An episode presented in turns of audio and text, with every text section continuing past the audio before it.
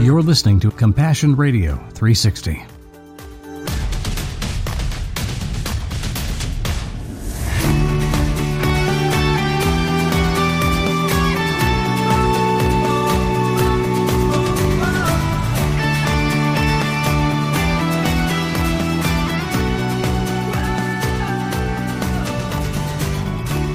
Morning, honey. It's time for Compassion Radio's 360.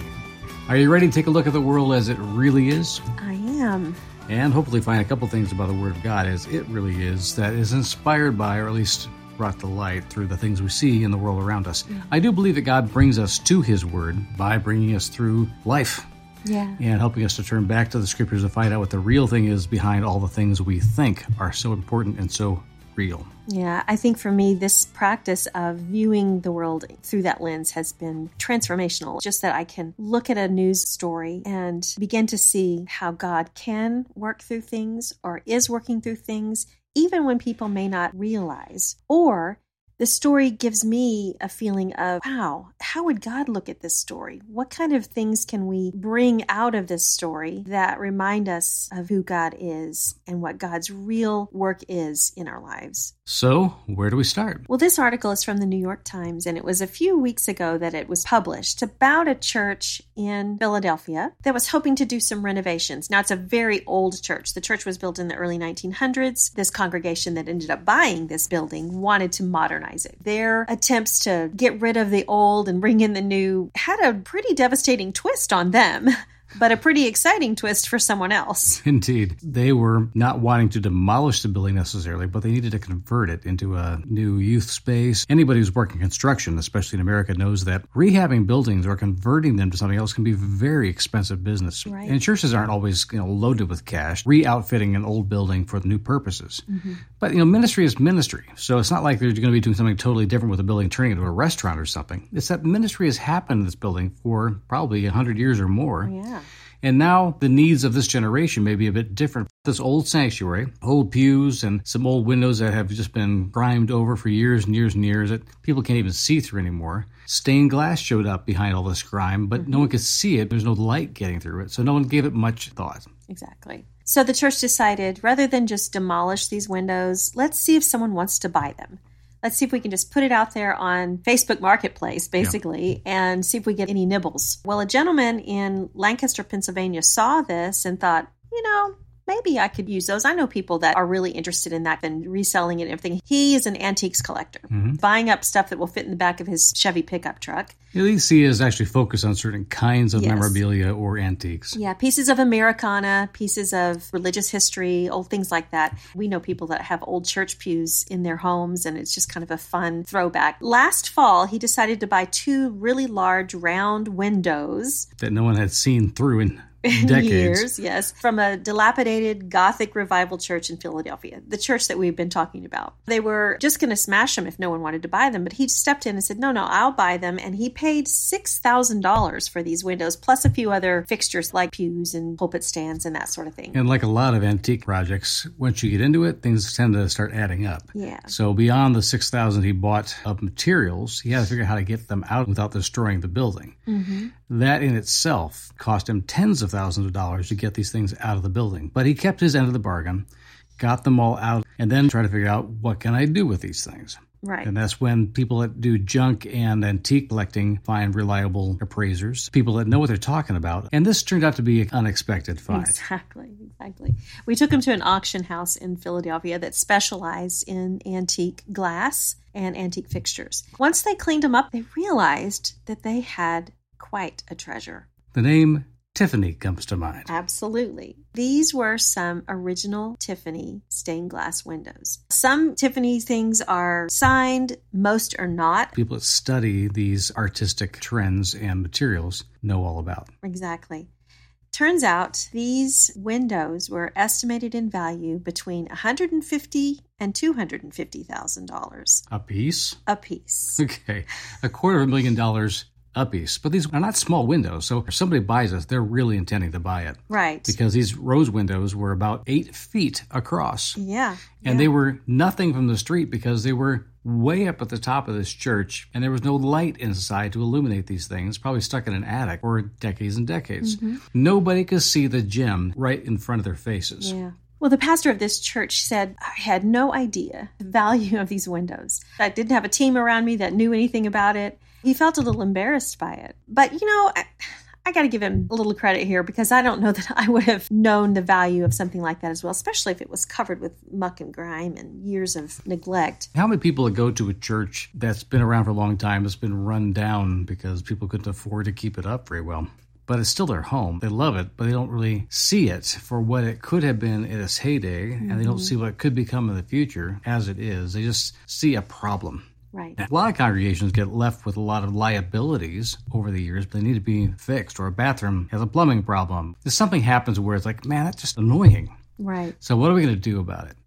What they tend to see is the thing they have to do, and is deal with their feelings about the necessities not necessarily about the vision for something. Mm-hmm. That's one of the things that kind of surprised me about this article. It was so obvious once you actually paid attention that a great treasure was being missed here. Mm-hmm. And maybe ask the question myself how many things do we miss right. about real value and things? And not just metaphorically, but even intrinsic value. We say we could even sell this and give the money to missions or actually finish doing the entire renovation of our church because we discovered this riches right in our midst. Mm-hmm. And that's where this young pastor was kind of stuck. He felt kind of foolish for having missed that obvious intrinsic value right in front of his nose. Mm-hmm. Maybe he learned his lesson through that too. But it's not so much about being jealous or envious of somebody else's success in finding the treasure, but learning something from those who are able to find treasure. Mm-hmm. And that's where I wanted to focus today. Yeah, I mean, we know from scripture that Jesus has told parables about finding great treasure, the treasures that are hidden that are not easily seen by the naked eye. This is a good reminder that we do absolutely have to look beyond our own preconceived notions, beyond our agenda, and deeper into a situation to see what treasure might be hidden right in front of us, like you said, honey, right before our eyes things that we just neglect to see because we're not looking for them. We do need to be reminded on a regular basis. We have to look deeper. We have to look intentionally to find the treasure in hidden places.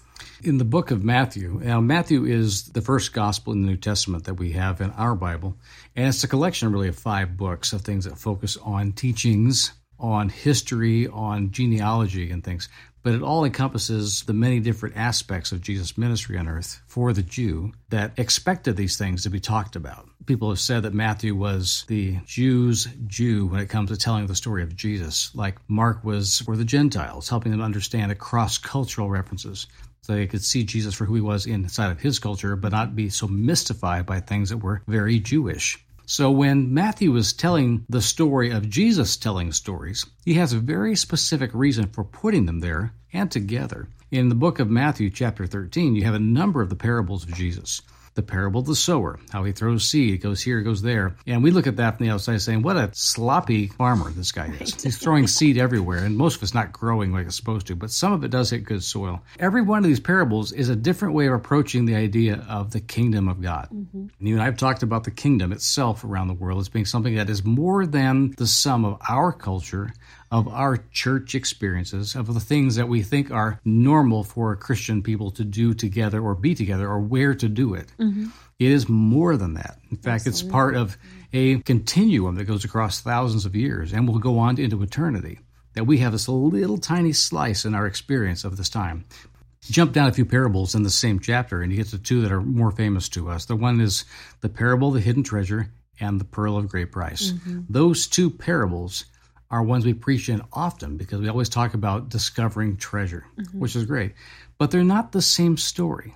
Well, I want to read with you first, honey, in verse 44, where Jesus says, The kingdom of heaven is like treasure hidden in a field. When a man found it, well, he covered it up again. And then in his joy, he went about and sold everything he had. And with everything he had, he bought that field. So now he owns the right to that treasure. Mm-hmm. That to me is a very interesting and multi layered parable. What's really going on? What's the man's motivation? And why is the kingdom like that treasure in the field? So who's the man? You know, he's not the kingdom yet, but it was something that was so valuable to him, he wanted it. Mm-hmm. Let's compare that with the next one, which is just the next verse down. It says, Again, the kingdom of heaven is like a merchant looking for fine pearls. When he found one of incredible value, he went away and sold everything he had and bought that pearl. Okay, so we have two purchases going on and two very excited guys. Mm-hmm. But in the first parable, Jesus is saying the treasure is that treasure in the field. That is the kingdom. A man finds that kingdom and sells everything he has to go to the place where that kingdom is and know it's his. Mm-hmm. The second one is about the man looking for a pearl. That's the kingdom. In that parable, the man is the kingdom, searching out value and mm-hmm. treasure. Mm-hmm. And when he mm-hmm. finds it, he gladly sells everything he has to go get that pearl. The kingdom is in both these parables, but they're exactly the opposite position. One is being pursued, and one is the kingdom pursuing.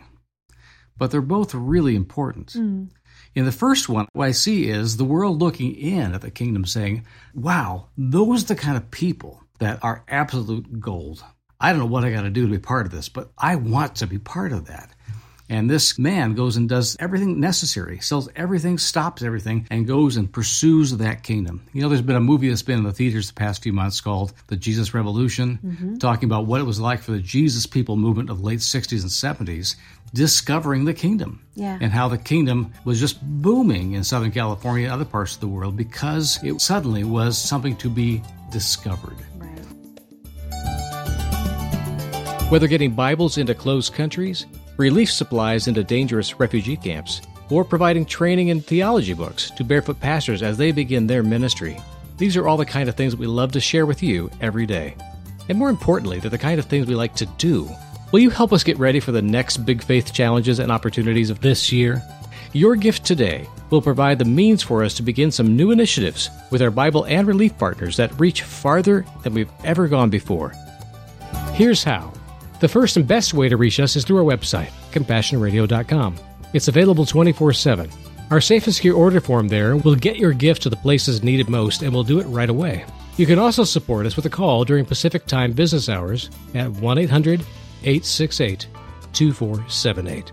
That's 1 800 868 2478. You can also text Compassion to 53445 to give right through your phone, no matter where you are. And note our new mailing address, which is P.O. Box 77160, Corona, California 92877. Again, that's Box 77160, Corona, California 92877. However, you give, we'd love to hear more about why you believe in Compassion Radio. We so much value your messages and letters. And know this your gift is deeply appreciated. Thank you for loving us in this way. There's been a movie that's been in the theaters the past few months called The Jesus Revolution, mm-hmm. talking about what it was like for the Jesus people movement of late 60s and 70s discovering the kingdom yeah. and how the kingdom was just booming in Southern California and other parts of the world because it suddenly was something to be discovered. Right. The people that were in it were so pure passion and love for Jesus. Other people saw it and said, I want in. That to me is kind of like that first parable we're talking about here. Yeah. That people see what's going on in the fellowship and say, wow, this is incredible. This is worth something to me. Yeah.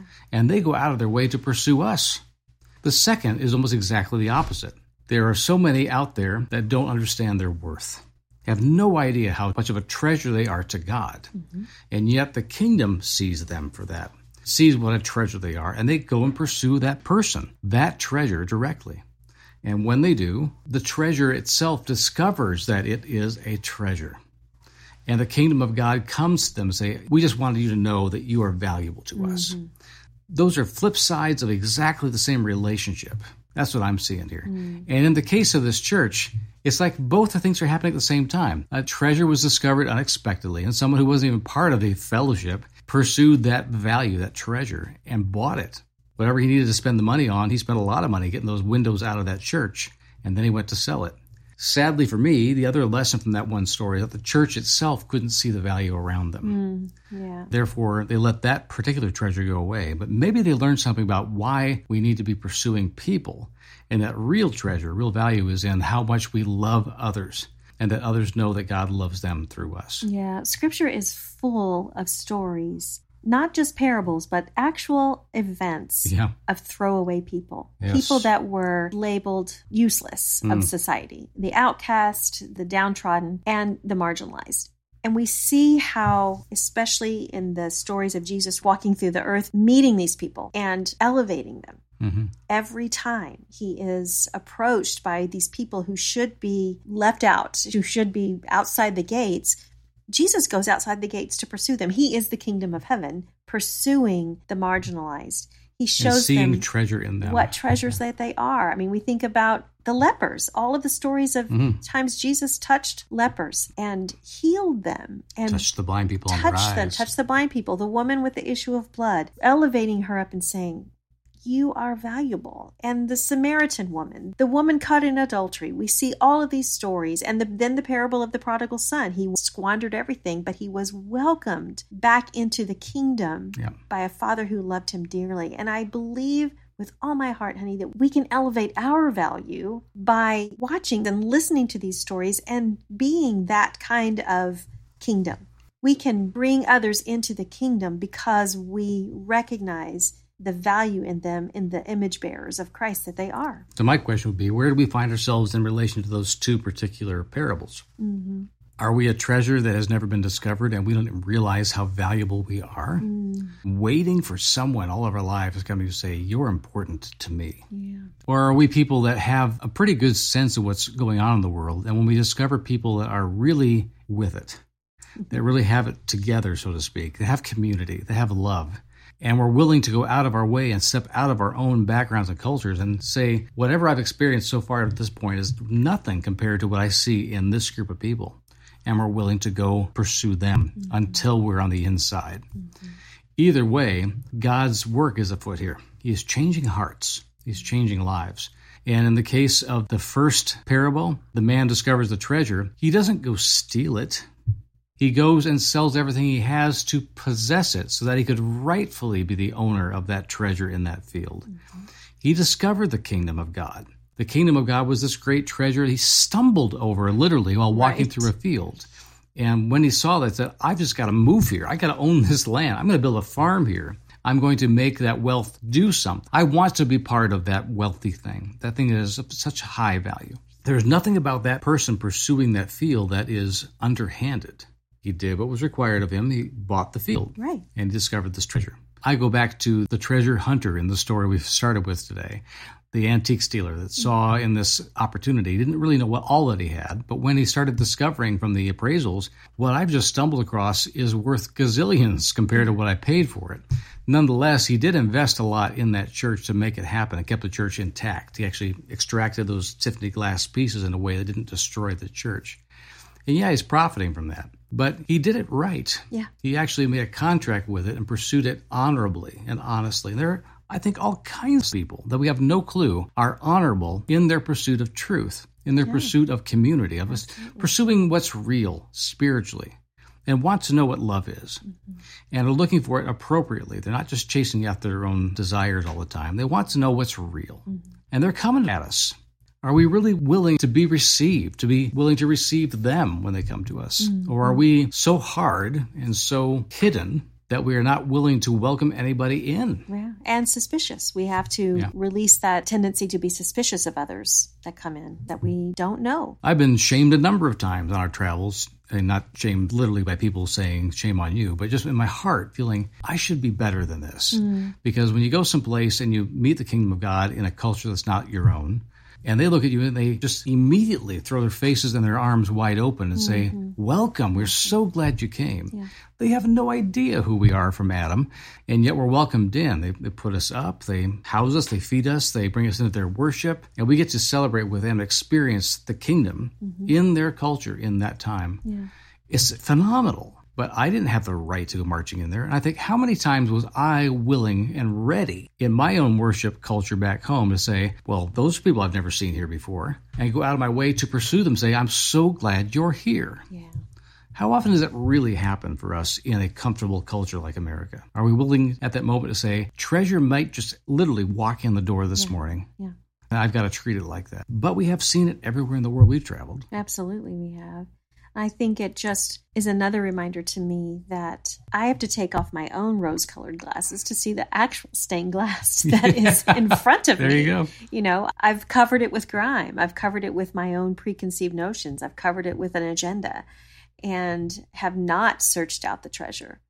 And sometimes you're right, honey. Sometimes we just stumble upon things that once we look at it closely, we realize, wow, this is treasure. Yeah. This is some beauty that I was not expecting. And then there are those times when we are searching it out. Mm-hmm. And we spend lifetimes searching out this treasure and then find it.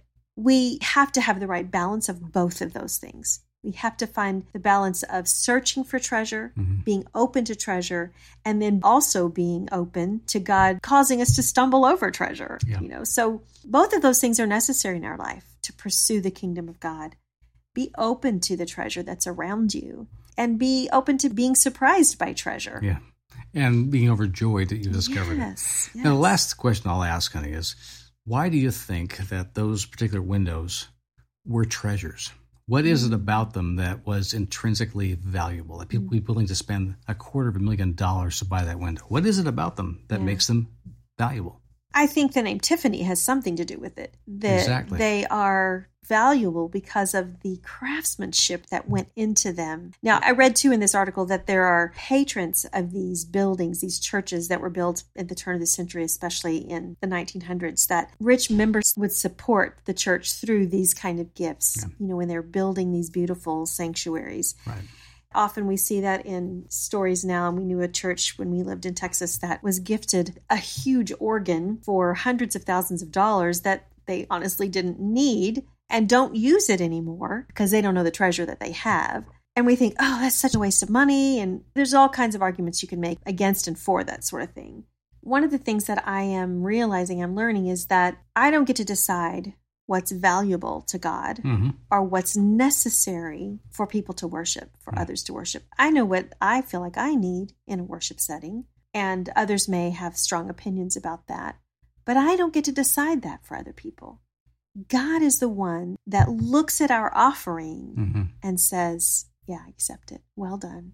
Your heart yeah. has given this. A Tiffany window is a masterpiece because it was made by a master artist. Exactly you know, masterwork is produced by a master. Mm-hmm. I would pray that we would be willing to see the master work in people that we've never met before because God does, without even a question.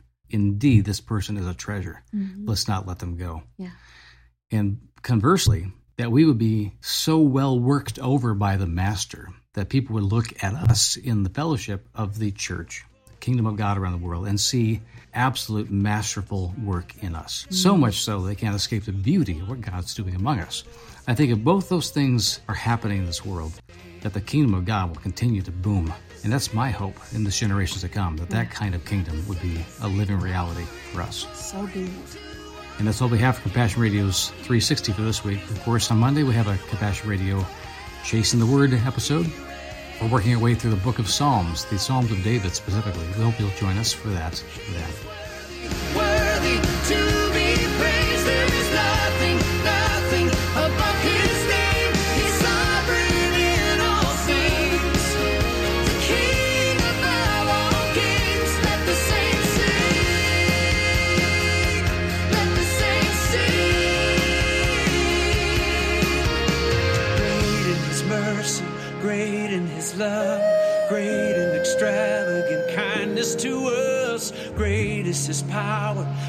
Great is his fame, great is his kingdom, and great is his grace.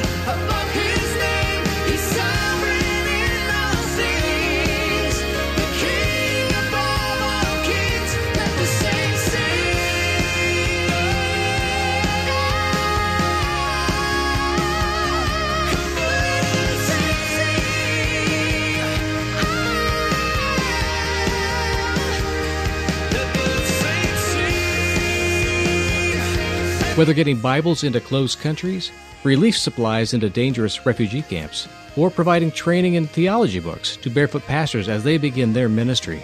These are all the kind of things that we love to share with you every day. And more importantly, they're the kind of things we like to do. So call us today at 1 800 868 2478. And note our new mailing address, which is P.O. Box 77160, Corona, California 92877. Again, that's Box 77160, Corona, California 92877. Or give online at CompassionRadio.com. We need you, friend, so contact us today.